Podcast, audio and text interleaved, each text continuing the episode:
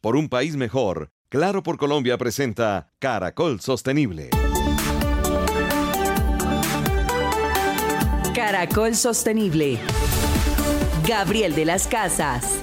Gustavo Yepes.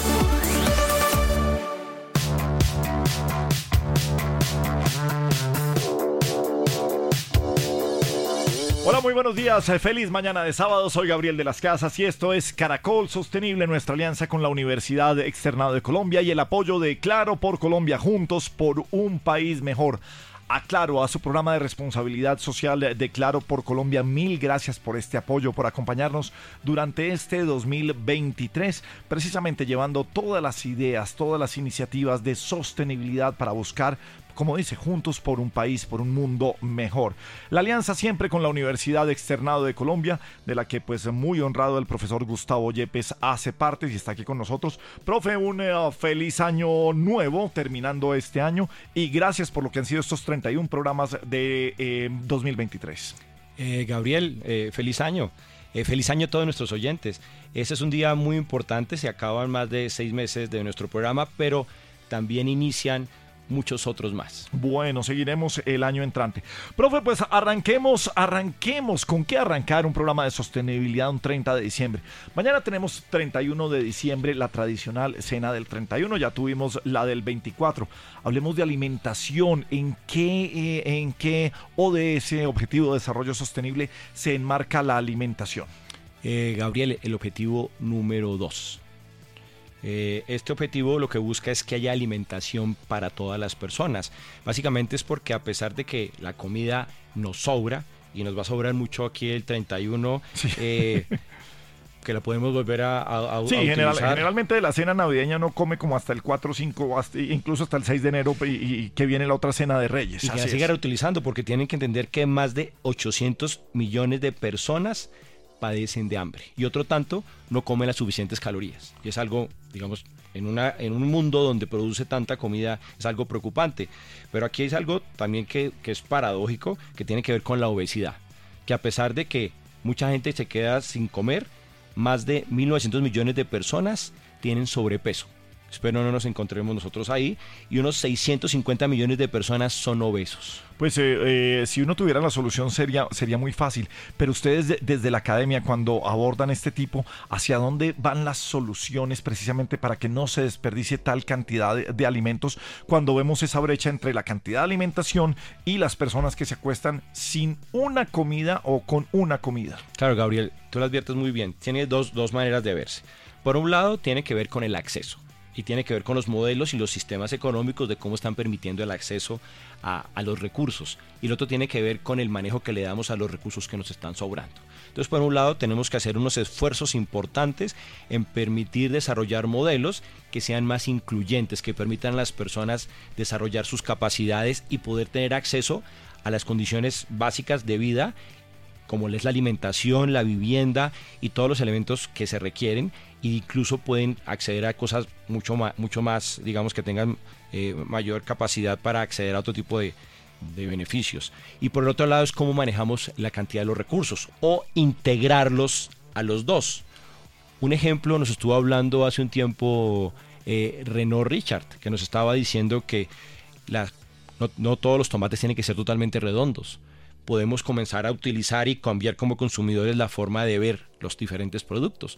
Podemos seguirlos reutilizando, podemos regalárselos a otros, podemos aprovechar, no sé, este tipo de estrategias como los productos que están eh, a punto de dañarse en nuestra casa, lo podemos llevar a los bancos de alimentos. Eh, creo que como ciudadanos tenemos todo por hacer para que esta tendencia cambie. Le voy a tocar otro tema para ver en qué ODS lo pone usted, la lucha frente a la corrupción. ¿Por qué digo lucha frente a la corrupción? En Colombia vivimos una corrupción de muchos años con los PAES, los planes de alimentaciones escolar. Precisamente en la accesibilidad de esa alimentación son unos programas para que llegue a la, eh, a la población más vulnerable, que son los niños, en regiones alejadas, en todo el país, una alimentación eh, que les permita tener eh, a través de la educación, eh, pues educación, estar alimentados y por lo menos tener una comida buena, saludable al día.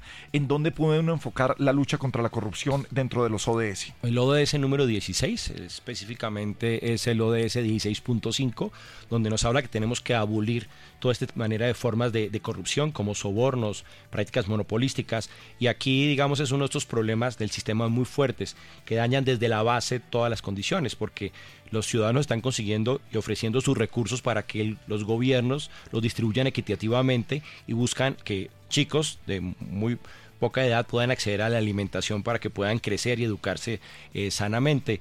Y aquí eh, unos pocos se quedan con esos recursos.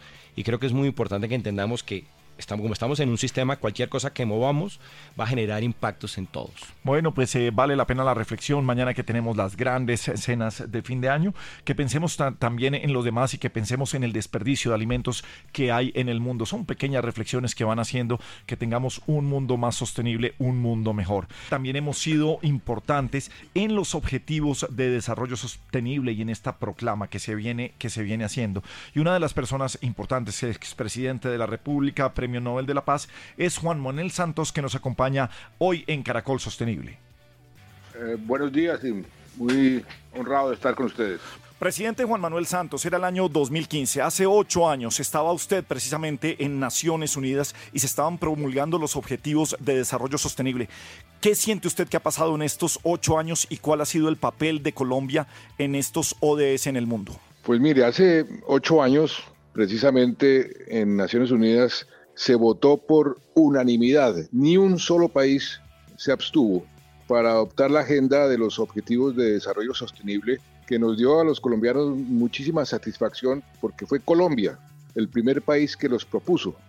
Y fue un día muy especial porque era también la demostración de que el mundo se, ponía, se podía poner de acuerdo para lograr mejorar la vida de, todo el mundo. Son 17 objetivos de desarrollo sostenible. La negociación de cuántos y cuáles fue una negociación apasionante. Finalmente llegamos a, a estos 17, pero a partir de ese momento, infortunadamente, el mundo no ha avanzado, no hemos avanzado lo suficiente. En prácticamente todos los objetivos eh, nos hemos quedado atrás, por eso es tan importante revivirlos, Colombia fue además el primer país en convertir los objetivos en ley de la República, en el plan de desarrollo, y de regionalizarlos y medirlos. Por eso Colombia en este tema tiene una gran autoridad moral para exigir eh, mucho mejor cumplimiento del resto de los países con estos objetivos. Señor expresidente, con Gustavo Yepes, nuestro programa precisamente habla sobre los objetivos de desarrollo sostenible. Nuestro centro es promoverlos, hacer que la gente los conozca más, pero sobre todo tratar de que todos puedan contribuir un poco más. Nos gustaría saber, porque es muy emocionante para todos los colombianos, que usted haga parte de ese grupo de los guardianes del planeta. ¿Nos puede contar un poco qué significa eso y adicionalmente cuáles son esos compromisos como, como por ser parte de ese grupo? Pues mire, los Guardianes del Planeta fue una iniciativa de una serie de personas a nivel mundial que estamos muy preocupados con lo que está pasando, sobre todo con el cambio climático, con todos los compromisos que se han hecho en las diferentes cumbres, comenzando por la cumbre de París, no se han venido cumpliendo, las promesas de financiación no se han cumplido y lo que más nos preocupa es que la tendencia en el calentamiento global se mantiene. Y este grupo, que es un grupo muy heterogéneo, donde hay eh, personas como el actor famoso Robert Redford o científicos japoneses de primera línea, o, hay una doctora americana que es eh, reconocida como la primera autoridad del mundo en materia de los océanos, lo que queremos es presionar al mundo con bases totalmente científicas, mostrando cómo si no actuamos con más determinación, con más eficacia, vamos a tener problemas muy serios. Y como dicen los eh, indígenas, las comunidades indígenas, si no regeneramos la naturaleza, eh, todos vamos a perecer. Estos guardianes del planeta lo que vamos a hacer es eso, ir sobre todo a sitios donde no se ha ido tradicionalmente. No, no vamos a concentrarnos en las eh, COP28, por ejemplo, ahorita vamos a ir a, otros sitios, comunidades eh, que eh, son fundamentales, pero que no han sido tenidas en cuenta para promover que el mundo entero se vuelva guardianes del planeta. Ese es un poco el propósito de esta iniciativa, que no tiene nada que ver con Naciones Unidas, todo lo contrario, lo que queremos, entre otras cosas, es presionar a las Naciones Unidas a que haga mucho más.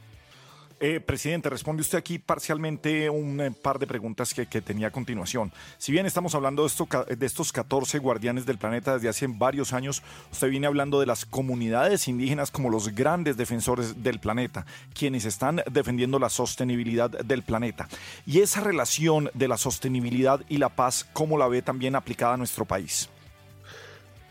La relación entre conflicto y, o sea, paz y cambio climático es una relación muy directa, eh, porque en la medida en que el cambio climático produce más, más eh, problemas en el mundo, produce, como le decía, migraciones de todo tipo, eh, produce más desempleo, produce más pobreza, pues eso fomenta los conflictos a nivel mundial, como, sea, como ha sucedido, como ha venido sucediendo en los últimos años. Y por eso eh, sin cambio climático, o sea, si no corregimos el cambio climático no vamos a tener paz. Y si no tenemos paz, tampoco vamos a poder afrontar con más eficacia el tema del cambio climático. Por ejemplo, eh, la guerra en Ucrania.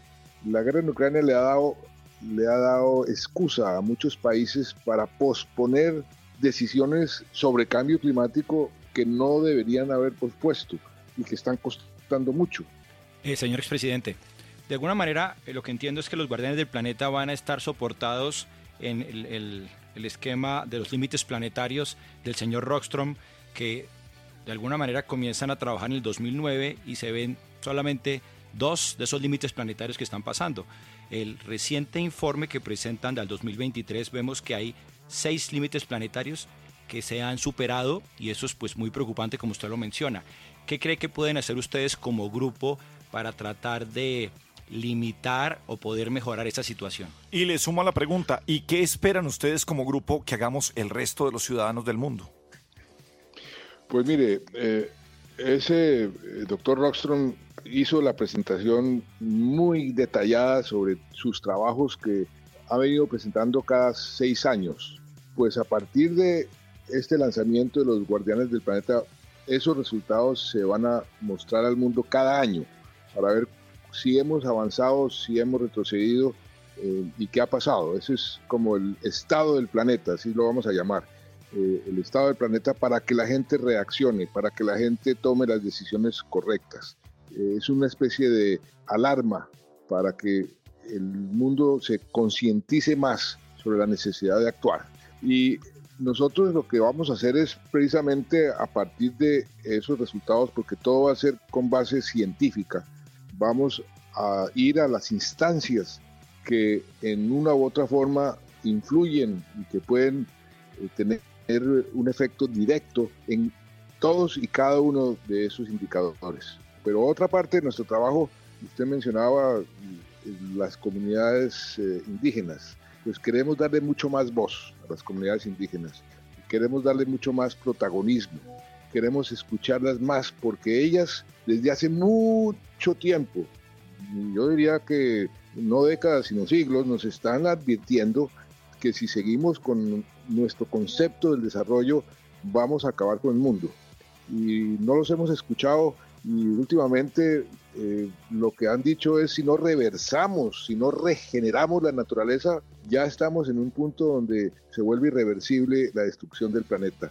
Recuerdo muy bien cuando yo les llevé a las comunidades indígenas nuestro plan de desarrollo, uno de los gobernadores arhuacos, el plan de desarrollo en el 2010, me dijo, presidente, pero es que nosotros no queremos eh, darle ningún ninguna opinión sobre ese plan de desarrollo porque nosotros tenemos una definición muy diferente del desarrollo a la que tienen ustedes. Ustedes, su plan de desarrollo eh, consiste en cuánto cemento vamos a producir para poder eh, eh, construir carreteras o edificios, o cuánta, cuánto petróleo vamos a extraer para producir gasolina para mover los carros. Nuestro concepto de desarrollo, me dijo este gobernador eh, Arhuaco, eh, consiste en cómo podemos mantener nosotros nuestra cultura y cómo podemos defender y preservar la naturaleza, la madre tierra. Doctor Santos, ¿y qué opina usted entonces de ese crecimiento ilimitado con el que parece que estuviéramos obsesionados? Pues que tenemos que cambiar totalmente los paradigmas de qué es éxito. Eh, los países no pueden seguir midiéndose por cuánto crecimos el año pasado o cuánto vamos a crecer el año entrante. Tenemos que inventarnos unos indicadores como por ejemplo cuánto del suelo que hemos destruido vamos a regenerar, cuántas de las emisiones que prometimos que íbamos a, a contener hemos contenido. Ese es el tipo de indicadores que deben además canalizar los recursos internacionales. Pues expresidente Juan Manuel Santos, mil gracias por hacer parte de este Caracol Sostenible, gracias por llevar también ese liderazgo de Colombia a través del mundo, a través de Naciones Unidas, ahora apartado también en estos eh, líderes eh, globales guardianes del planeta. Y bienvenido siempre a nuestro Caracol Sostenible, presidente, un abrazo muy grande. Gracias a ustedes porque programas como ese, como Caracol Sostenible, es lo que necesitamos para que la gente tome conciencia. Por eso el agradecido soy yo y sigan con ese trabajo tan importante.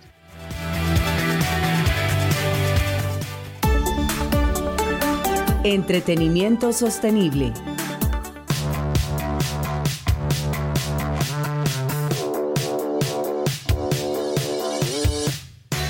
Bueno, la industria de los conciertos a nivel mundial es muy importante y hemos visto y hemos eh, tenido grandes eh, entrevistados de personas que sobre todo, profe, eh, los residuos que deja un concierto son muy grandes y mucho más cuando son al aire libre.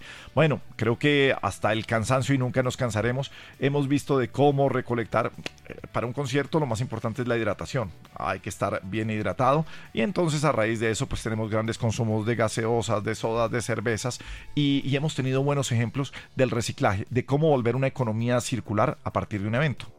Ahí podemos hablar del ODS número 12 de producción y consumo responsable, pero creo que es importante aquí hablar del ODS número 11 de ciudades resilientes y sostenibles, porque todo ese tipo de entretenimientos y demás son típicos de las ciudades que requieren esos cambios, esas transformaciones de la manera que nos divertimos y de la manera de cómo estamos abordando, eh, digamos, este tipo de, nuevos tipos de eventos que cada vez son más grandes y cada vez son más espectaculares. Pues eh, se hicieron famosos con el pibe de mi barrio y él es el pibe de nuestro barrio cuando estamos hablando de sostenibilidad y es Mario, el cantante de Doctor Crápula, que nos acompaña esta mañana aquí en Caracol Sostenible. Mario, bienvenido, ¿cómo estamos? Y fan de Millonarios. Así es. Gabriel, un abrazo sostenible también al profe.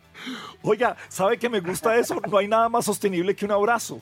Un abrazo lo sostiene a uno y a veces lo necesita. Oiga, profe, yo no sé si esto está dentro de alguno de ese el que, el que uno le dé un abrazo a alguien para hacerlo sentir mejor. Eh, Eso sería interesante. Y ese buen abrazo que ustedes nos pegan con la, música. Energía, pura energía renovable, maestro. Sí, sí, sí. Y es gratis, hermano.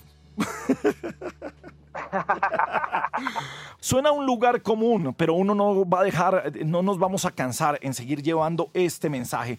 ¿Cómo viven los eh, crápulas esa sostenibilidad, este cuidado del medio ambiente del planeta? Hombre, pues sí, parece un lugar común, pero, pero es como el sentido común también, ¿no? Que es el menos común de todos. Es como todos los días debemos hablar de nuestra casa y todos los días debemos hablar de nuestro entorno, de, del entorno, de, con quién estamos compartiendo el entorno, con todos los seres vivientes que nos acompañan en esta gran esfera y, y no nos cansamos. O sea, nuestra misión desde la África siempre ha sido como invitar a la gente a sentir amor por, por un páramo, amor por la selva, amor eh, por un bosque, por los animales, por la vida en general en el planeta, que además finalmente pues es la vida de la que dependemos todos también. Eh, Mario, eh, hay, un lugar, yo siempre hablo de los lugares comunes que, siempre me han contado ustedes, de cómo hay un ejemplo de sostenibilidad cuando los Crápula se fueron a vivir todos juntos en un mismo apartamento. También no sabemos la historia de que la rumba también arruinó ese momento de sostenibilidad, pero, pero, pero, pero ¿en qué pensaban en ese momento de irse a O sea, ¿había algo de sostenibilidad o había algo era de compañerismo, de fraternidad, de estar juntos, de componer, de, de, gozarse ese primer pedazo de popularidad que tenían? Sí, ahí lo único sostenible era la fiesta, porque en realidad sí fue un proyecto insostenible con el tiempo, eh, pero, pero ahí fue donde justamente se gestó nuestro acercamiento, por ejemplo, con las comunidades de la Sierra Nevada, porque nosotros en esa casa abrimos casi que un lugar de paso para gente que venía de la sierra para Bogotá a hacer sus diligencias y se quedaban ahí. es decir, nosotros recibimos muchos líderes eh, eh, indígenas en nuestra casa em, y, pues convivíamos con ellos, luego nosotros íbamos a la sierra y nos recibían allá.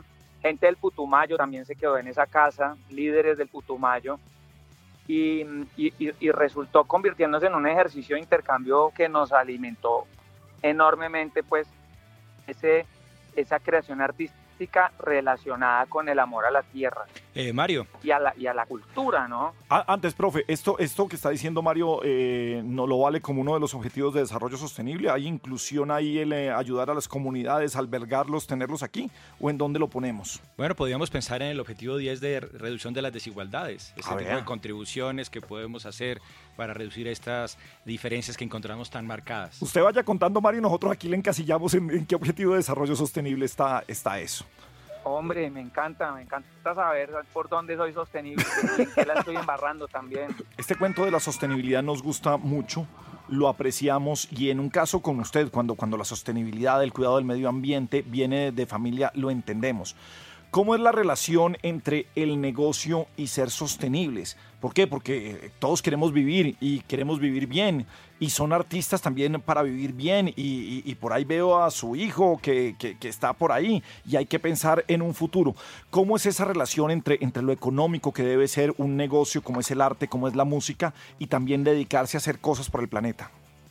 Bueno, pues mire, la verdad es que esa pregunta me gusta mucho porque mm, nosotros obviamente como, como ciudadanos, nosotros antes de artistas pues somos ciudadanos y todas las personas que vivimos en este planeta tenemos de cierta forma una responsabilidad de cuidado como siempre hemos mencionado y como lo dice el ambientalismo y toda la cosa. Pero hay una cosa que yo con los años he aprendido y es que estas acciones individuales son súper válidas, pero digamos una de las acciones más válidas como ciudadano es esa de elegir bien quién va a tomar las decisiones, em, por ejemplo, en un gobierno. Y yo me he vuelto un tipo de ambientalismo casi que, activista y político porque si usted quiere que, que, el planeta dure más la vida en el planeta, que se conserve una, por ejemplo, la Amazonía, pues usted tiene que saber a quién le va a entregar las decisiones sobre ese territorio. Me parece que el ejercicio democrático se tiene que volver un asunto de, de conciencia ambiental, es clave. Y también, acompañado de eso, ¿a quién le está dando usted su plata, hermano? ¿A quién le está comprando usted la comida? ¿A quién usted le está comprando la ropa? ¿Por qué usted compra, digamos, un ajo que viene desde China cuando aquí hay ajo local, ¿cierto? Que se siembra aquí en el altiplano cundiboyacense, por ejemplo. Entonces, todas esas ideas como ciudadano no es solamente no arrojar un papel a la calle o cerrar la, la, llave cuando uno se está ahí afeitando. Son acciones realmente de impacto grande. Pues Mario Muñoz, el doctor Crápul, está con nosotros en Caracol Sostenible. De verdad que, que ah, quedamos gratamente impresionados y admirados de ese compromiso y, profe, de esa profundidad en un cantante sobre lo que nos ha hablado hoy de sostenibilidad. Muchas gracias Mario por acompañarnos. Espero que nos sigas acompañando en este programa y poderte acompañar en todas sus iniciativas. Gracias, profesor. Uy, qué eminencia. Gracias, Gabriel, por invitarme a todos los que nos escuchan. Eh, bueno, desde cualquier oficio se puede hacer un aporte lindo para cuidar esta esfera donde vivimos. Abrazo, hermano, así es, es Caracol Sostenible. Claro por Colombia, tecnología que transforma vidas, presenta en Caracol Sostenible, tecnología sostenible. Bien, vamos cerrando el año y Caracol Sostenible siempre ha contado con el apoyo de Claro por Colombia junto por un país mejor. Han sido más de 2.4 millones de personas en el país que se han beneficiado con las acciones de sostenibilidad de Claro. ¿Cuáles han sido esas acciones principalmente, Juan Manuel? Son varias acciones, Gabriel, que vamos a nombrar rápidamente. La primera, una apuesta por el fortalecimiento de la educación. Es una de las principales iniciativas con escuelas conectadas que permite que instituciones educativas de todo el país puedan contar con Internet gratuito. También el desarrollo social a través del deporte y el acceso en línea, con las plataformas virtuales y gratuitas pruébate.org, capacítate para el empleo.org y aprende.org, recomendadas por Claro por Colombia, con las cuales más de 2 millones de personas en el país acceden a educación en línea. Otra de las iniciativas es la Copa Claro por Colombia y en la que el deporte, la educación y la tecnología contribuyen al fortalecimiento de valores y la toma de decisiones en contextos Y por último, el camino a la descarbonización, alineados con los objetivos de desarrollo sostenible y como parte del objetivo de llegar a ser una empresa carbono cero en 2050, Claro ha adelantado una serie de iniciativas para prolongar la vida útil de los equipos bajo el programa de economía circular y logística inversa. Pues desde Claro por Colombia, María Consuelo Castro, su gerente de responsabilidad social, ratificó el compromiso de realizar acciones que contribuyan al cuidado del medio ambiente, al cumplimiento de reducir 52% de las emisiones de carbono para el 2023. Además, siguen trabajando con los aliados para cumplir este propósito y convertirse en una empresa más sostenible. Ya regresamos con Caracol Sostenible. Claro, por un país mejor. Continuamos con Caracol Sostenible. Claro, por un país mejor. Bien, seguimos en Caracol Sostenible, una alianza con la Universidad Externado de Colombia, el apoyo de Claro por Colombia juntos por un país mejor. En este año que estamos cerrando, pues nos hemos encontrado aquí en Caracol Sostenible con grandes personajes, con personas de la eh, farándula que curiosamente van mucho más allá que ser simplemente una imagen, un influencer, sino que de verdad tienen conocimiento y están comprometidos con buenas causas. Y por ejemplo, nos impresiona como una, una mujer, una que ha sido actriz, que ha sido presentadora, es eh, periodista, eh, se mueve muy bien en sus redes sociales, pero sobre todo tiene una mentalidad con la sostenibilidad grande del lado de WWF es Mónica Fonseca quien nos acompaña aquí en Caracol Sostenible y a quien saludamos. Mónica, muy buenos días. Bueno, pues esta noticia además que tienen ustedes un programa dedicado a la sostenibilidad, qué alegría tan grande, te saludo a ti, a Gustavo. Y sí, eh, Gabriel, nosotros nos conocemos desde hace, me he dicho, desde hace muchas, muchas lunas y, y, siempre el medio ambiente ha sido un tema esencial, pero no solamente el medio ambiente, sino la diversidad, la inclusión, la equidad, que son temas que van de la mano. Entonces estoy muy feliz y celebro que Caracol siempre sea pionero de todas estas iniciativas que, que van a las masas, que llegan a la gente, ¿no? Eh, Mónica, nos gustaría saber cuáles son esas iniciativas que estás emprendiendo en los últimos años y que contribuyen con esos temas ambientales y sociales que nos estabas comentando. Pues justo ahora, Gustavo, y qué alegría que me lo preguntan, estamos en un proyecto muy lindo ya desde el año pasado con eh, Detonante. Detonante es muy reconocido en Colombia, eh, lo iniciaron María López, Felipe Jaramillo, María Pardo, hay un grupo de gente maravilloso detrás de ello que lleva la música a las regiones, pero a través de la música llevan conocimiento. Y se les ocurrió una idea fantástica que se llama Por Todos, el cambio posible por todos. Y me hicieron parte de esta iniciativa. ¿Y qué estamos haciendo con esta iniciativa? A través, apoyados obviamente, además hay que decirlo, por la CAF y también estamos apoyados por Naciones Unidas, se está llevando a cabo en distintas áreas generar conocimiento de los objetivos de desarrollo sostenible, que son 17, que ustedes los deben conocer perfectamente, pero que son facilísimos de practicar. La gente piensa que son dificilísimos. Entonces, ¿les parece si hacemos, son 17 muy corticos, quieren que se los lea y les dé unas ideas de qué podemos hacer? Pues arranquemos a ver a dónde llegamos. El número uno, por ejemplo, fin de la pobreza. Entonces, ¿qué tiene que hacer uno? Pues saber que uno tiene que contribuir a que la pobreza desaparezca y más bien que las personas que están en condición de pobreza puedan tener mucho mejor poder adquisitivo y mejores condiciones. Entonces, pues uno puede hacer cosas muy sencillas, dar empleo, si puede, donar lo que no use, contribuir para que reutilicen las personas lo que uno no está usando.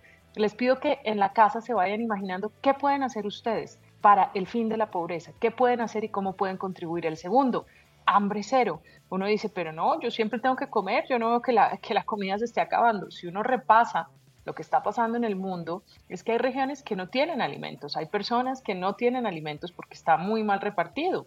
Entonces, uno puede, por ejemplo, empezar a reducir el desperdicio de la comida, apoyar a los agricultores locales, el tema de la salud y el bienestar, eh, las vacunaciones que son importantes para los niños y las niñas cuando están pequeños. ¿Y cómo puede contribuir uno? Pues no solamente pensando en sí mismo, sino pensando también en los demás y de qué manera se puede ayudar. La educación de calidad es otro de los objetivos del milenio otro de los objetivos bien importantes, la igualdad de género, que para mí realmente es la equidad de género, que nos tratemos por igual, porque tenemos los mismos derechos en nuestras diferencias, tenemos los mismos derechos. Empoderar a las mujeres y las niñas y defender nuestros derechos. Tengo un podcast que se llama Mi sala es tu sala, que enaltece a las mujeres del común y a las mujeres importantísimas también de compañías y profesoras y profesionales y no profesionales que están haciendo la diferencia. De, eso se trata lo que queremos hacer en, en Caracol Sostenible. Estamos con Mónica Fonseca, de contar de la manera más detallada todos estos objetivos de desarrollo sostenible,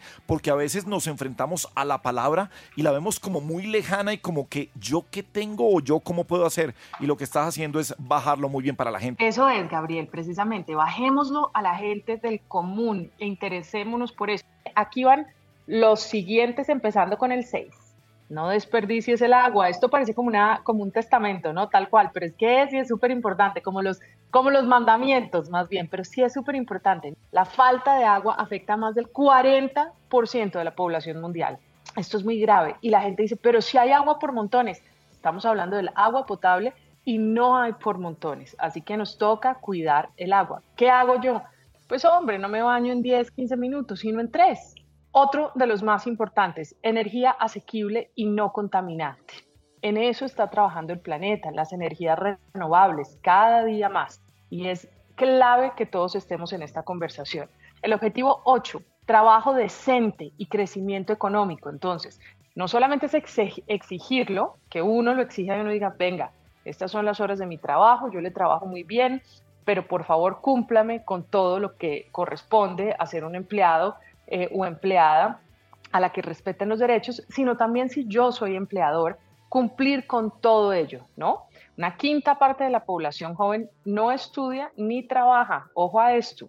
Si vamos en el objetivo 9, industria, innovación e infraestructuras, hay que financiar proyectos de infraestructura básica, pero además pensar en que las energías renovables, ese punto del que hablábamos en el 7, esté incluida ahí y que el buen trato además y que eh, lo que llamamos el fair trade, que todo sea bajo los estándares de dignidad. Hay que volvernos a acordar de lo que significa la dignidad y el respeto por los seres humanos y por todo lo vivo. El 10, reducción de las desigualdades. El 40% más pobre de la población mundial gana menos del 25% de los ingresos mundiales. Tenemos que preocuparnos los que estamos en mejor eh, situación económica, socioeconómica, también de quienes no lo están. El objetivo 11, ciudades y comunidades sostenibles. Estamos todos. ¿Qué quiere decir eso? ¿En qué puede ayudar usted, querido oyente, querida oyente que me está poniendo atención en este momento? Sí, el uso de la bicicleta. Cuando pueda, hágalo. ¿Por qué no caminar? ¿Por qué no usar el transporte público en ciertas horas? ¿Por qué no ponernos de acuerdo con nuestros vecinos para usar un carro y no los seis que tenemos en casa o los tres? Seguimos con el objetivo 12, ya estamos muy cerquita de terminar, eh, que es importante, que es la producción y consumo responsable. Entonces, ¿qué quiere decir eso? Consumo responsable es ser un consumidor inteligente, a eso le llamo yo hoy en día. ¿Necesita usted comprar 10 camisas o con una es suficiente? O tal vez lo más responsable es que mire en su closet y se dé cuenta que esa camisa ya existe en su closet. Y si se le descosió algo, vaya y la cose. Inclusive si tiene un rotico, invéntese una manera creativa de que esa camisa esté bien, no tiene que ir a comprar 10. El reciclaje del papel, el reciclaje del mismo plástico, recuerden además no usar plástico de un solo uso, el vidrio, todo el mundo dice el vidrio es una maravilla, claro que es una maravilla, pero si lo botamos donde no es y si no le damos el uso que le tenemos que dar, pues estamos fracasando en el intento. Objetivo 13, acción por el clima. Cuando dicen, ay, esa gente tan aburridora que sale a protestar y hablar, pues esa gente tan aburridora es la que le informa a los gobiernos y a las grandes empresas que tienen una gran responsabilidad pero en conjunto con nosotros, los de a pie, podemos hacer el cambio, como lo decía Gabriel, que es muy importante al principio. Esto no solamente es de las grandes empresas y de que cambien las políticas en el mundo. De nada sirve que cambien las políticas en el mundo si nosotros los de a pie no estamos haciendo la tarea. Objetivo 14, vida submarina. No se nos puede seguir olvidando que nuestros océanos y nuestros mares están terriblemente contaminados y le hacemos un daño no solamente a la vida, a la fauna, eh, a la flora que está allá dentro de los océanos, sino también a nosotros, porque resulta que las algas, por ejemplo, purifican nuestro aire. Voy por el 15, me faltan tres. Vida de ecosistemas terrestres. Lo que pasa en la Tierra es importantísimo. Cuando la gente dice, ay, ¿para qué planta un árbol? ¿Para qué? Eso es puro dibujo. No, señores. Resulta que uno planta un árbol y ese árbol nos purifica el aire. Y es que no es plantar por plantar árboles cuando plantemos un árbol, preguntemos si ese árbol o esa mata corresponde a esa a ese terreno. Vamos por los dos últimos. Importantísimo este. Paz para nuestro país sobre todo. Justicia e instituciones sólidas. Defiende siempre los derechos humanos. ¿Y saben dónde empieza uno a defender los derechos humanos? Desde el colegio. Cuando uno ve cuando le están haciendo bullying a otro chiquito y uno tiene la misma edad que esos chiquitos, tiene que poder pararse y decir, no molesten más y el último, clave, y es el colaborativo, las alianzas para lograr los objetivos. Pide a tu gobierno, al gobierno local, siempre empieza por el gobierno local, por las, eh, por las juntas de acciones comunales, eh, por los gobiernos de tus localidades y después por, obviamente, por el gobierno eh, grande del país o de la región, en fin, que cambien las cosas, que verdaderamente si algo le está haciendo daño, si una fábrica le está haciendo daño al medio ambiente, pero también a la salud de la gente, pues hombre, habrá que transformar esa fábrica a energías renovables o, a un negocio diferente, pero hay que hacerlo. Acá rápidamente les nombré los ODS. Y si uno los pone en práctica de a poquitos o de a mucho, las cosas sí cambian. Continuamos con Caracol Sostenible.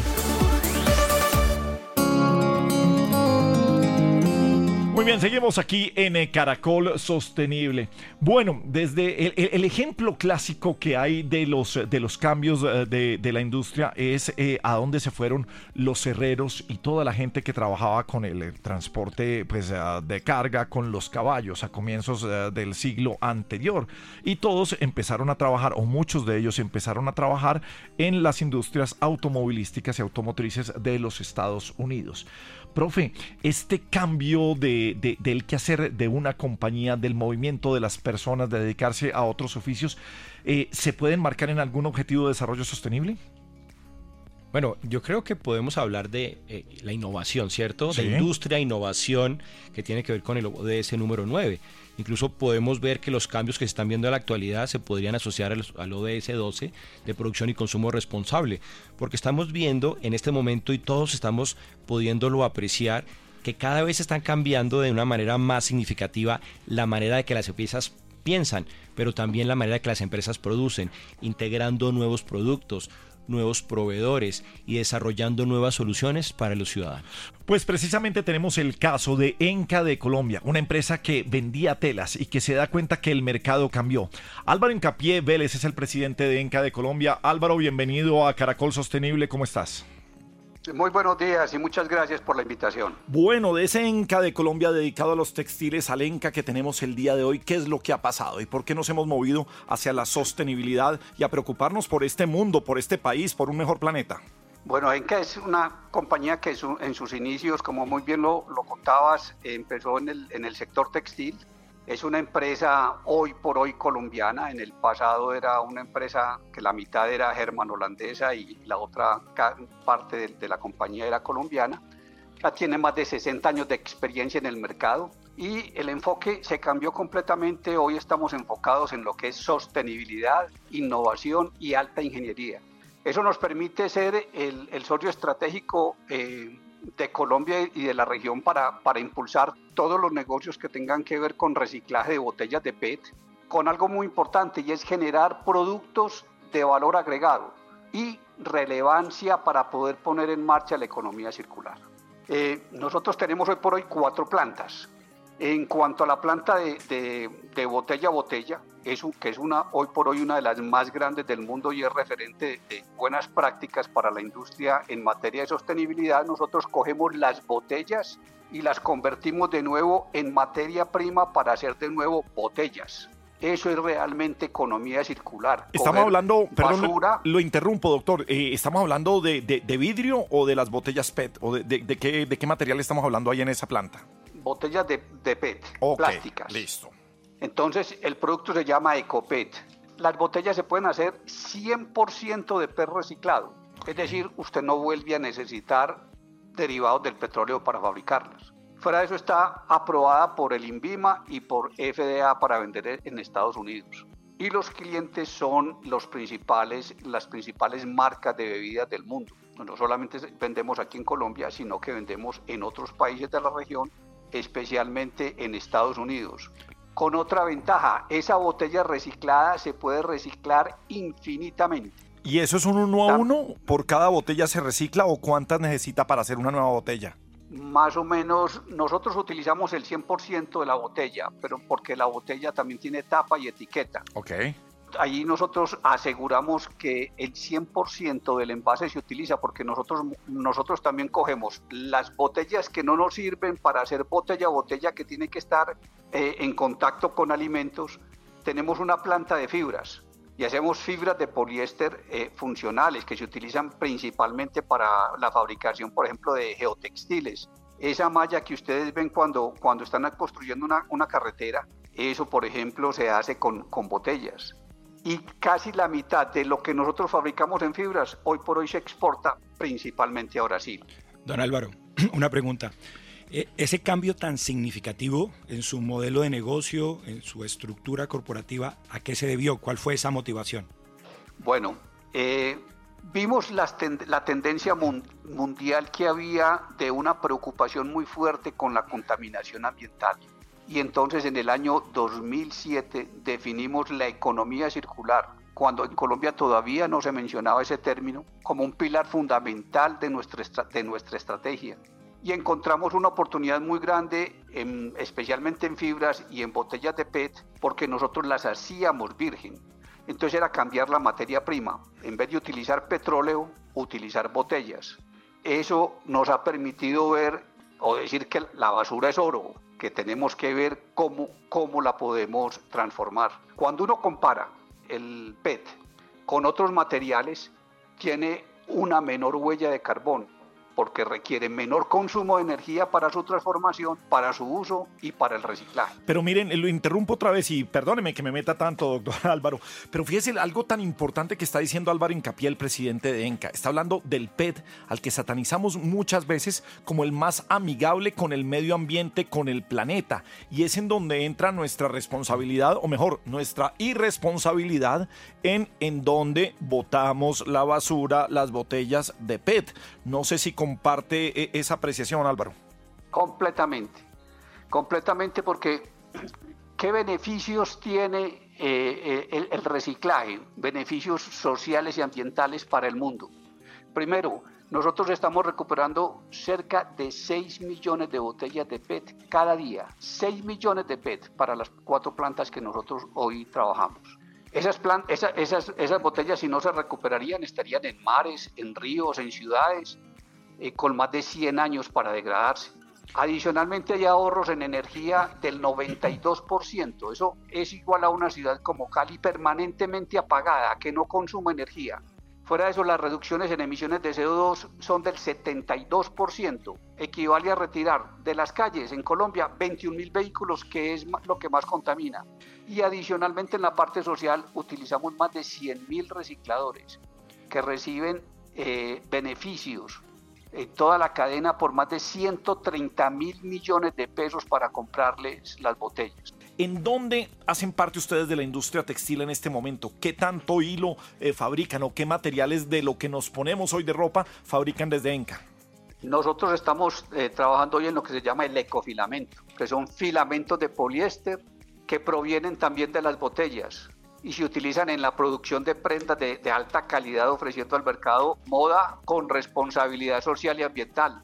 Esas prendas son fabricadas con, hilos nuestros eh, para marcas reconocidas en Colombia y en el mundo. Un ejemplo, las camisetas que hoy usa la selección Colombia de fútbol son eh, hechas con hilos fabricados a partir de, botellas fabricados por, por Enca de Colombia. Las que se utilizaron en los Juegos Olímpicos de Tokio, eh, por ejemplo, en el 2020, también son hechas a partir de botellas en Colombia donde nosotros las, las, tomamos y hacemos los hilos. La Liga Mayor de Fútbol de los Estados Unidos, por ejemplo, utiliza esos mismos, esos mismos hilos fabricados por nosotros. Entonces, con, con cinco botellas de PET recicladas es posible obtener una camiseta o una, una pantaloneta. Si se va a hacer una chaqueta se requieren siete botellas y para un morral 15. Entonces, el reciclaje del PET también para la moda eh, sostenible y la moda con la parte social es fundamental. Pues eh, una gran, eh, gran eh, historia y algo que está pasando muy bien. Qué bueno que estamos descubriendo que en Colombia estamos más pegados de la sostenibilidad de lo que creemos a veces y hay una gran responsabilidad de parte de los empresarios. Siempre decimos, la otra parte de la responsabilidad estamos, está en el colombiano del común y corriente como lo hemos visto en esta entrevista, en el buen uso del desecho de los envases PET. Gracias Álvaro Incapié, presidente de ENCA, por acompañarnos esta mañana aquí en Caracol Sostenible. A ustedes muchas gracias y un abrazo. Muchas gracias, don Álvaro. Y creo que valdría la pena recalcar un poco cómo se puede transformar un negocio y cómo la sostenibilidad puede ser una gran oportunidad de negocio. Así que los empresarios de este país están invitados a que comiencen a repensar sus negocios.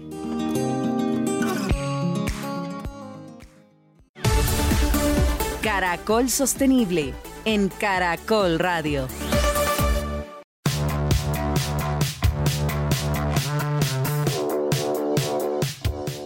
Bueno, profe, nos vamos yendo, vamos cerrando con nuestro último programa del año. Caracol Sostenible no para, estaremos también en ocho días aquí, como siempre, con la producción de Juan Manuel Durán.